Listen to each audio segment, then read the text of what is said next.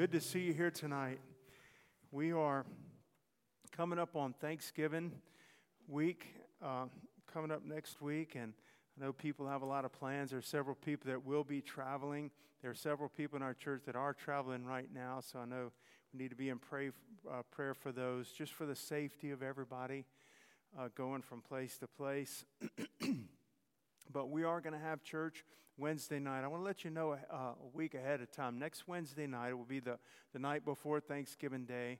It's a wonderful time. I love this time of year between now and, and Thanksgiving and Christmas, and uh, it's just a wonderful time. But we are going to have just a, a like a, a, a, prayer meeting, but a time of Thanksgiving where we I'll have uh, something I'm trusting the Lord to give me, like a little devotional. But I want you to come if you would.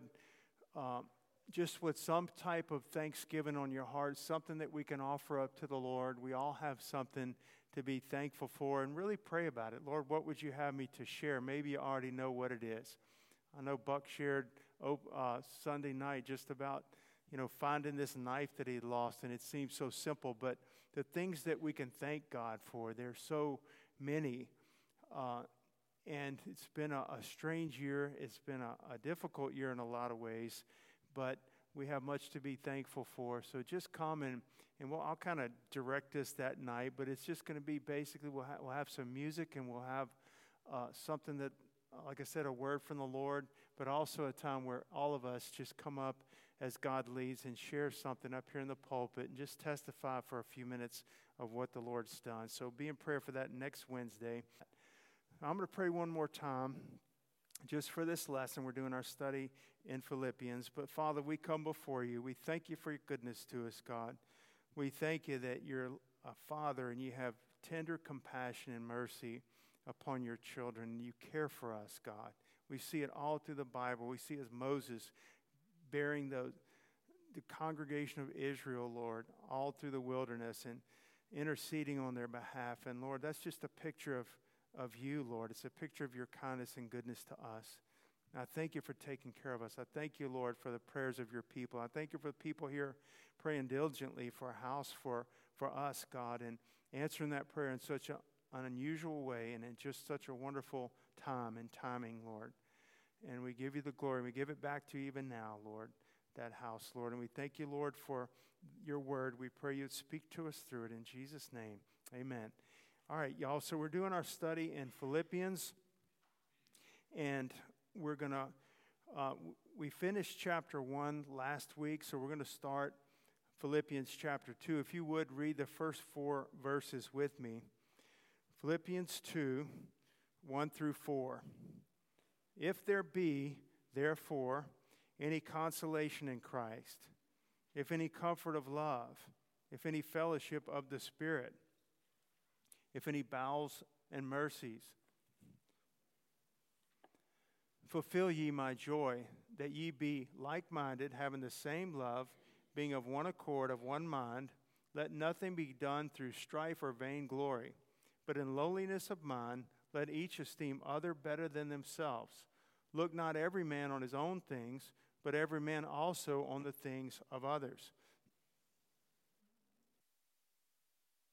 Now, this, this section, this is just four verses, but we're going to cover tonight. But it's a, it's a message right here.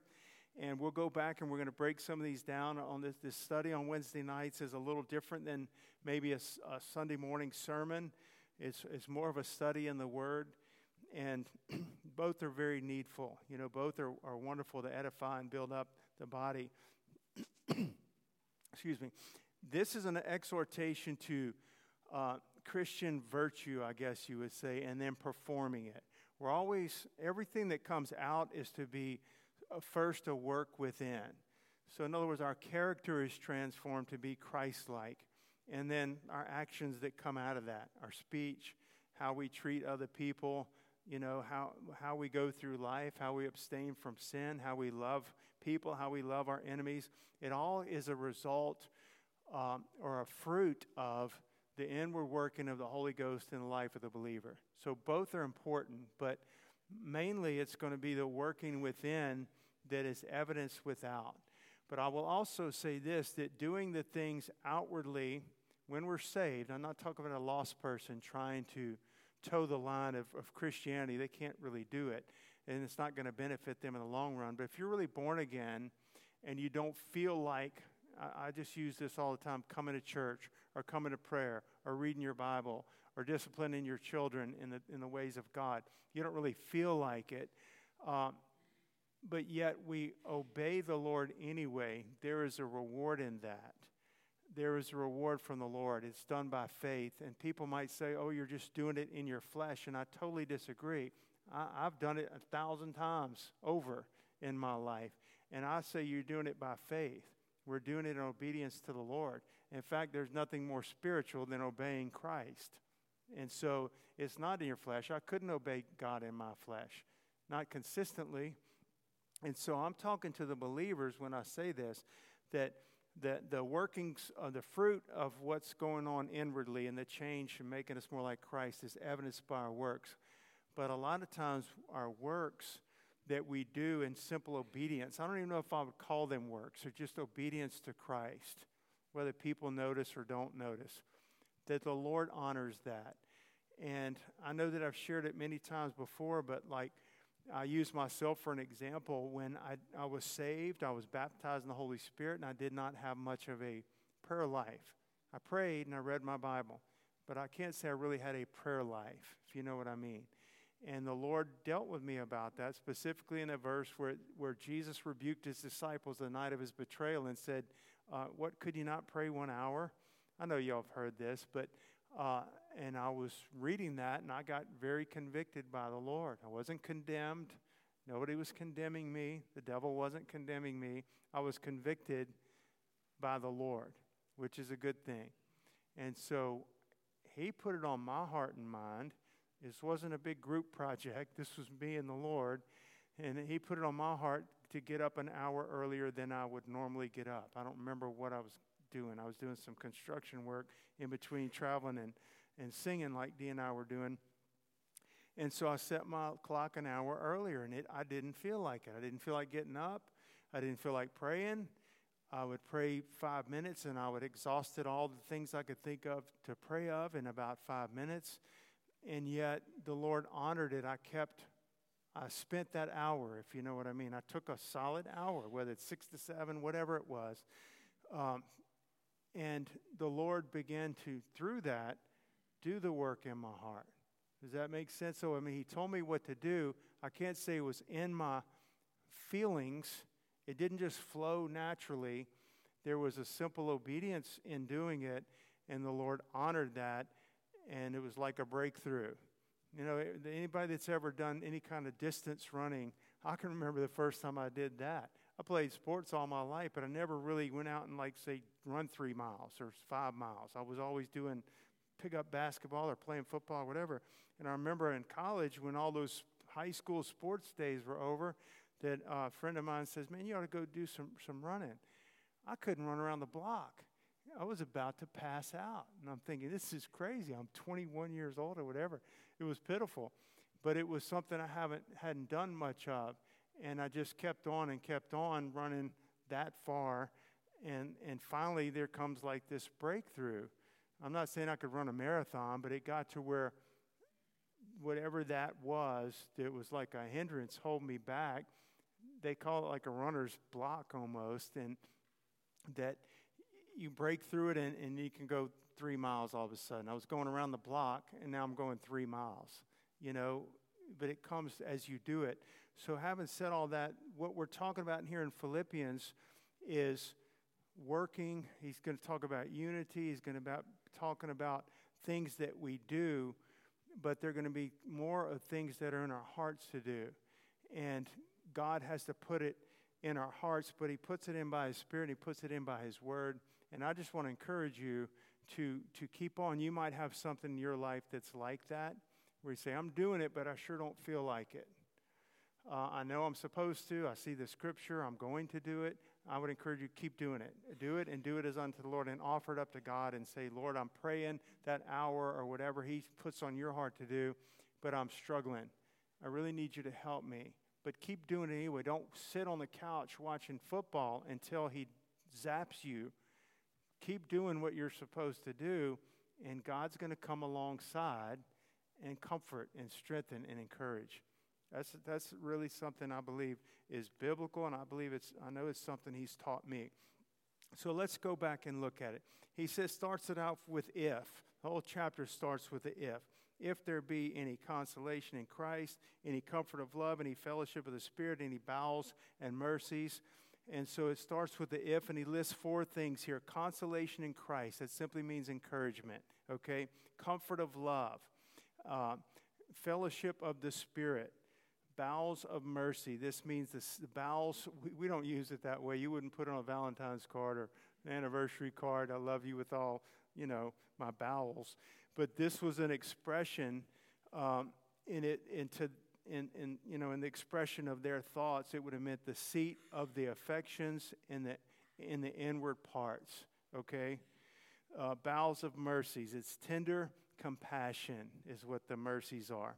So, if there is to be genuine unity in the body, believers have to show these things. And this is what he's dealing with. He's dealing with unity.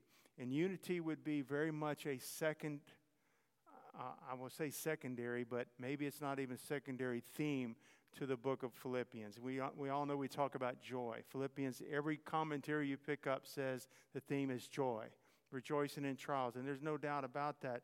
But this, this is intertwined all through this epistle is the unity of the church.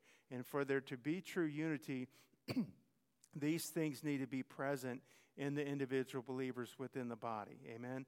It's genuine care for each other. Our consolation, if there be any consolation, has to be in Christ. Amen. If there be any consolation in Christ, if we're going to be comforted or consoled, it's going to be in Christ. It's not going to be in the world.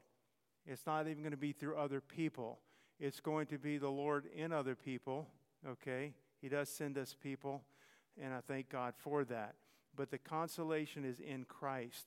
Uh, the, if there any confidence in love, and this is true Christian love, amen. It's holy love, and it's heavenly love, and it's happy love.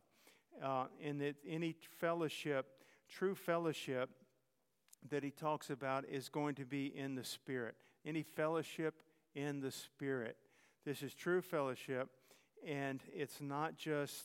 Uh, again, I, think sometimes in the church where we think of fellowship, we have to schedule a fellowship. We're scheduling a men's fellowship. We actually don't end up having as many as we talk about having. It seems like time gets away from us. But a ladies' fellowship, a men's fellowship, a dinner on the grounds, and we, we think those are fellowships, and they are. But this is fellowship, okay? Remember that. This is fellowship. We could be home tonight individually. Everybody in this room's got a lot of stuff to do. We're behind on something, whether it's, you know, yard work, a, a home project, something in school, something at work.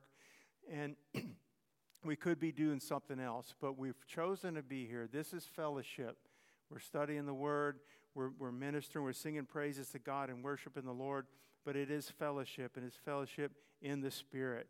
And one pastor said, where the Spirit has the right of way, the Holy Spirit, there is unity, joy, peace, and love among the body. Amen. So he starts off with if these th- four things be in the, uh, if there be any consolation in Christ. And the answer that we know, it's almost like a rhetorical thought. Those things are present in the Lord if we yield to the Holy Spirit. We don't have to work to achieve those things so much as allow the Lord to to produce that in the lives of the, the believers. Those things are definitely present. If those things are there, verse 2 fulfill ye my joy, that ye be like minded, having the same love. This is the uni- unity part that we're talking about. Uh, that ye be like minded, having the same love, being of one accord, of one mind. And so, this is unity, is a Christ likeness that produces it. And we've talked about unity a lot as well. The unity doesn't come because, you know, Valerie and Katie and Alberto and I get together and say, we've got our differences, Let, let's be unified. The unity comes as we walk. There might be a, an occasion where we had to get something straight between us, but the, the unity comes, is, it's the unity of the Spirit, it says in Ephesians. It is a unity that the Holy Spirit, I would say naturally, but it's actually supernaturally produces in the church. among believers in the sense that if uh, A.W. Tozer used this example, I've shared it many, many times. Some of you may have read it. I, I forgot which book it was in. But he said that um, if you had 100 pianos in one room, we have about 100 chairs set up in here. If you had 100 pianos in a big room and they were, you wanted to tune them, you don't tune piano number one with tune, number two and number two with number 40. That's not how you tune 100 pianos. You tune them all to a tuner. And if they're all tuned, all 100, or it could be a, 1,000, however many in there, if everyone is tuned to the tuner, perfect pitch in the tuning instrument, then they will naturally be in tune with one another. You don't have to worry about that part. And so the, the striving on our part would simply be to individually to abide in Christ. You might have things going great in your life right now, and the guy or woman or young person sitting next to you is going through the biggest trial of their life right now. We need to be in tune to the Lord. We need to, to bear one another's burdens.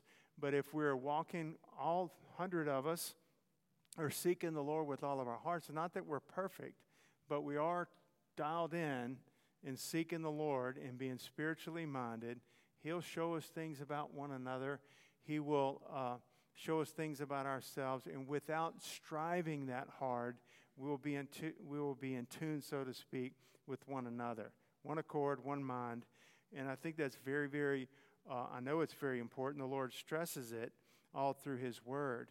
And so when He says, fill ye, fulfill ye my joy, He's actually, that actually means uh, to fill up to the full. So it's not just increase my joy. Paul says, and these things, if, if, if these things were taking place, this unity in the body of Christ with the Philippians, it was going to make Paul joyful. He says, This is going to fulfill my joy. Even though I'm in prison, it's going to make me joyful if I hear you're doing well and you're walking together in unity of the Spirit and so forth. And so it means to fill up to the full. And that's what how God wants us to be like-minded, okay? Be of the same mind, the same regard. Be careful, one minister said, and care. Be careful and care. Keep thinking the same thing, uh, unity in thought and unity in purpose. And that is something we do pray, pray over and pray about, okay? Again, if we're all seeking the Lord, we'll, we'll be there. We'll get there very quickly. But uh, one accord, one mind, one commentary said it's actually a union of souls when it says one accord, uh, one accord that are, are we're unity of souls. And so look at verse 3. I want to spend most of the time in verses 3 and 4. Let nothing be done through strife or vainglory, but in lowliness of mind let each esteem other better than themselves. Now it's one thing to uh, it's one thing to read that in your Bible and me to read it in my Bible, it's another thing to actually live that way, isn't it?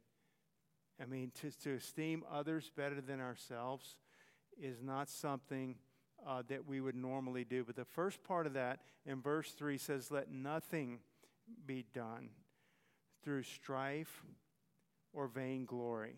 Now, strife simply means selfish ambition. Selfish ambition. And vainglory means conceit self display, a desire to be number one. So I'll just say it right now. I'll say it to myself, I'll say it to you. The Lord is saying it. Nothing in the church is to be done that way. Nothing. Not in the pulpit, not on the platform, not singing a solo, not playing an instrument, not anything.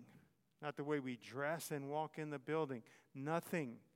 Nothing is to be done through strife or vain glory. Okay?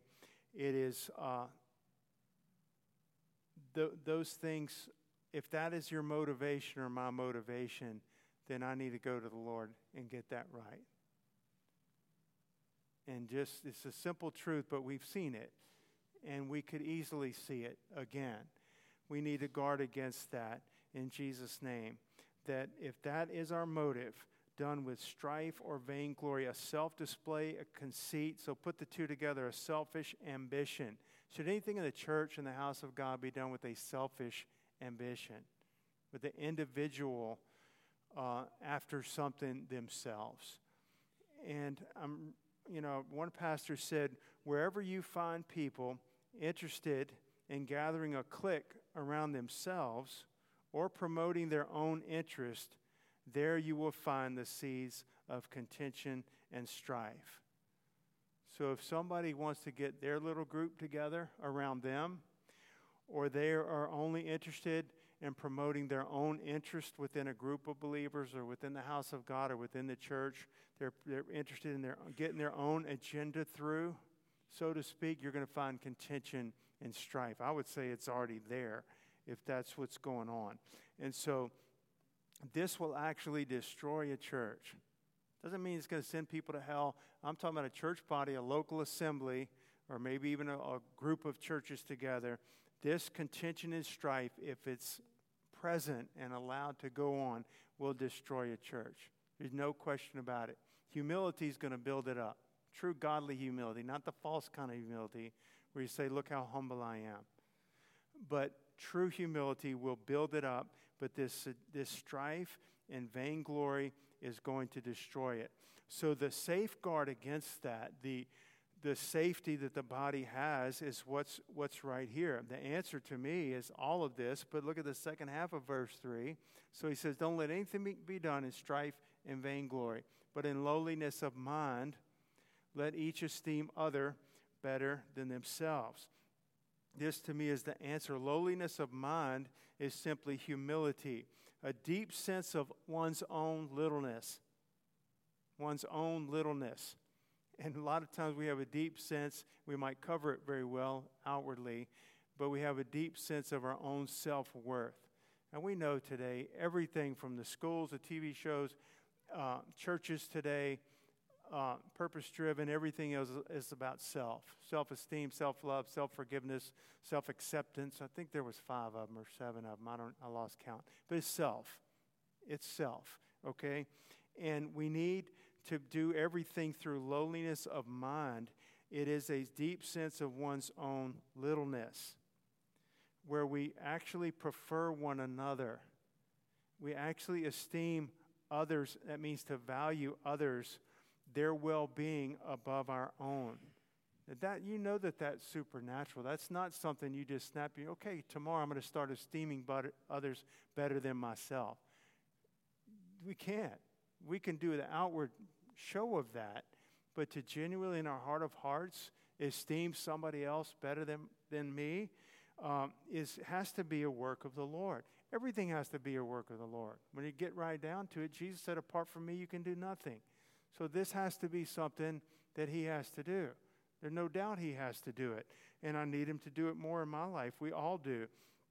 But it is a self forgetfulness, not just minimizing ourselves all the time. And, and again, I've said this before. We go around with our head dragging the ground. We kind of, I'm pitiful. I'm not strong like you. I can't sing like you. I can't play an instrument like you.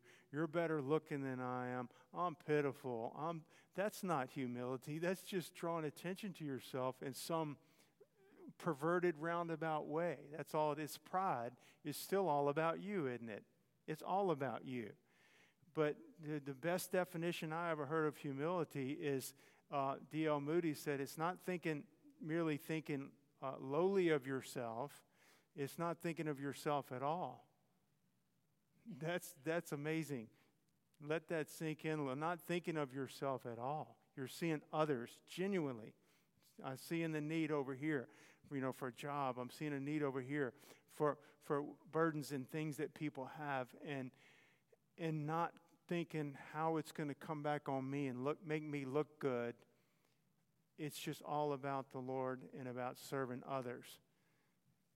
That's an amazing thing. But God can do that. Amen. But that's really what it is it's a forgetfulness, self forgetfulness, and an actively serving others.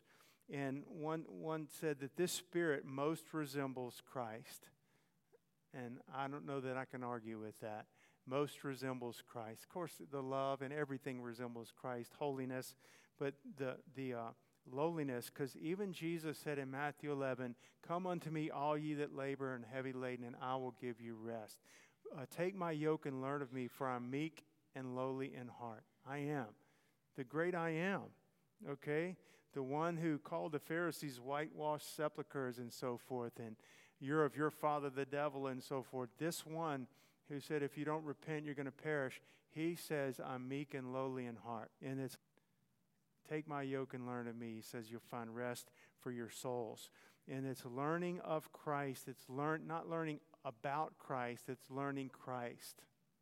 Learning Christ by the education of the Holy Ghost within and the Word of God. Amen. Being changed, not only being taught. And so, this doesn't mean, by the way, where he says, let each esteem others better than themselves.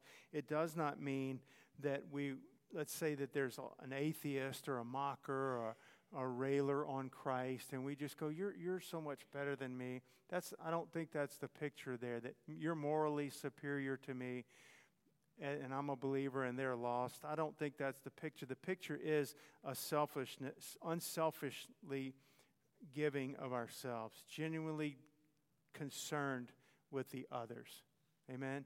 Genuinely concerned with them, esteeming others. It doesn't mean that, that we just um, are, are foolish about it in, in the things we say or do. We put other people's interests above our own. And again, it's one thing to read it, it's another thing to actually do it. I want you to turn with me quickly to Romans chapter 12. Romans chapter 12. Let's look at verse 3 and then we'll skip down to 16. Romans 12, 3. For I say through the grace given unto me, to every man that is among you, not to think of himself more highly than he ought to think, but to think soberly. That's like a sober mind, right? A serious, right estimation of ourselves, according as God hath dealt to every man the measure of faith. There it is, kind of re, restated again in verse 16. Be of the same mind. Here's the unity one toward another. Mind not high things, but condescend to men of low estate. Be not wise in your own conceits. We see this humility woven all through the epistles, all through the Word of God. Uh, I had the privilege of teaching the college uh, Bible, career Bible study uh, recently, and the, the, the subject that I was given in 1 Samuel was, was Saul and, and Samuel confronting him, his failure to do what God had called him to do in destroying the Amalekites. And, and the, the rebuke to him was Samuel said, from on behalf of the Lord, he's speaking to the king who had failed, and he says, When you were little in your own eyes, didn't I make you ruler and shepherd of my people? Why have you done this thing and not obeyed the word of the Lord? He got lifted up he got lifted up. It mattered. His reputation mattered. His kingdom mattered. His appearance before the, his soldiers and the people mattered more than any, uh, anything to do with the Lord. And that was his downfall. And it was quite a fall that Saul fell on. But we're to, we're to be humble, a true humility. Amen? To see ourselves rightly. Now, nothing, nothing in the church um, should be done to bring glory to yourself. Nothing in the church body. I don't just mean here meeting at, in the building in our church service, but in the body of Christ. Nothing should be done to bring praise to self. That is actually sin. That is sin. It's not a little mess, mess up, it's sin. And Jesus, uh, uh, Paul said in 1 Corinthians 1 according as it is written, let him that glorieth glory in the Lord. Don't bring glory to yourself. And that's right after he said, Hadn't God chosen the weak things and the foolish things to confound the wise and the mighty? Wh- whose glory is it going to be for? For the Lord's, not for mine and not for yours. And if we start taking the glory to ourselves, even in a roundabout way, uh, God's going to know our hearts and he's going to knock us down a peg or two. It'd be a whole lot better for us to humble ourselves than have God have to humble us. Amen? Remember that. We all get lifted up. We all sin. Everybody in this room, we, we have things that we have to ask God to forgive us of. But when we check our own hearts and can cut it off quickly to where it doesn't have to bring shame to the Lord and publicly and, and so forth and, and hurt the testimony of Christ and hurt our testimony for Christ. Again, way better to humble yourself in the sight of the Lord than to have the Lord humble you publicly before men. He'll do it. He is not going to share his glory with another in that sense. He will absolutely do it. There needs to be a healthy fear. This can't go on forever. If I know in my heart I'm lifted up and I'm getting lifted up in the church and I'm riding on some wave of public opinion or whatever, or, or appeal, God is going to humble me. And we need to watch it. We need to watch each other on that. Amen. Um, God is, is gracious. He doesn't mean he'll be done with us, but he'll, he'll teach us. And so, nothing in the church should be done to bring glory to ourselves or to, to draw attention to ourselves in that sense. There was a man, we don't really even know him. I read it, you've read it in, in 3 John. It's only one chapter. Verse 9, it says there, that there's Diotrephes was this man in the body. This is all we know about him, as far as I know, who loved loves to have the preeminence among you. That's not a good thing. It wasn't a good thing that Diotrephes loved to have. He loved it. I want to have the preeminence among the people in the church. That's not a good thing. And so that's prideful, and God's not going to allow it. Amen. And so there are people that might think that God can't do without them. He can do without you. He can do without me. God needs me. I'm the man. I'm the woman, I'm the this, I'm the that. We wouldn't say those words. We would never say that. We're too smart. But we think that. And I can tell you, not only can God get along without you and me, he, he, if that was our attitude, He's already getting along without us. We're not really being used by the Lord anyway, if that was our attitude. So, last verse Look not every man on his own things. Now, this goes right with esteeming others better than ourselves. Look not every man on his own things, but every man also on the things of others. We're going to close with this, this thought. Um, every man, lost or saved, you know, immature Christian, carnal Christian, holy Christian, every man has no trouble looking out for their own concerns and their own things. Anybody can do that.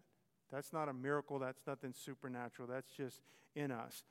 But believers are to also, that's what he says, also look on the things of others. It sim- simply means keep an eye out for the good of others. I'm actually noticing, I want to, and I want God wants us all to. I actually want to keep an eye out, looking for what would benefit, you know, uh, Jordan or Patricia or whatever. I want to, so I can pray if nothing else. Whatever God would lead me, I want to keep an eye out for that. We all do it for ourselves. Time to change my tires on my car. I'm looking out for my own concerns. I got a checklist. My, it all revolves around me, right? My house, my this, my that, whatever. I have to my check up with the doctor, everything. We all look for our own concerns. And it doesn't say that that's sinful, by the way. He doesn't say not to do that. He says, Look not every man on his own things, but every man also. So, also, we it's not a sin to look out for our own concerns. It is a, cons- a sin if we're just totally consumed with self. We need to put on equal footing the concerns of others, and God will bless us for that. Uh, a selfish Christian is, is not bearing the fruit of the Spirit. Plain and simply, if I'm a selfish Christian, you can be born again and be selfish. I don't think you can stay that way for long. God's going to deal with you. But we can be born again and be selfish, and it's, uh, it's not the fruit of the Spirit, it's a fruit of the flesh. That's all that is. It's just my flesh, just like I was before I was saved. And maybe I, I paint a real spiritual picture over it, but it's the same thing. Inwardly, it's the same thing. And a man of the flesh looks out for number one, basically. A man of the Spirit lives in submission to Christ and service to others. Submission to Christ and service to others. I want to close with uh, two, uh, one, one verse and one commentary that I want to read. If you turn with me in your Bibles to Ephesians chapter 5.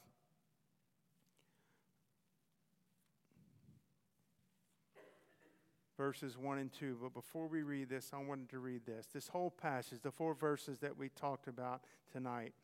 I want to read this. It says, Many people, even Christians, live only to make a good impression on others or to please themselves. When people are concerned only for themselves, seeds of discord are sown. Paul therefore stresses spiritual unity, asking the Philippians to love one another and to work together with one heart and purpose.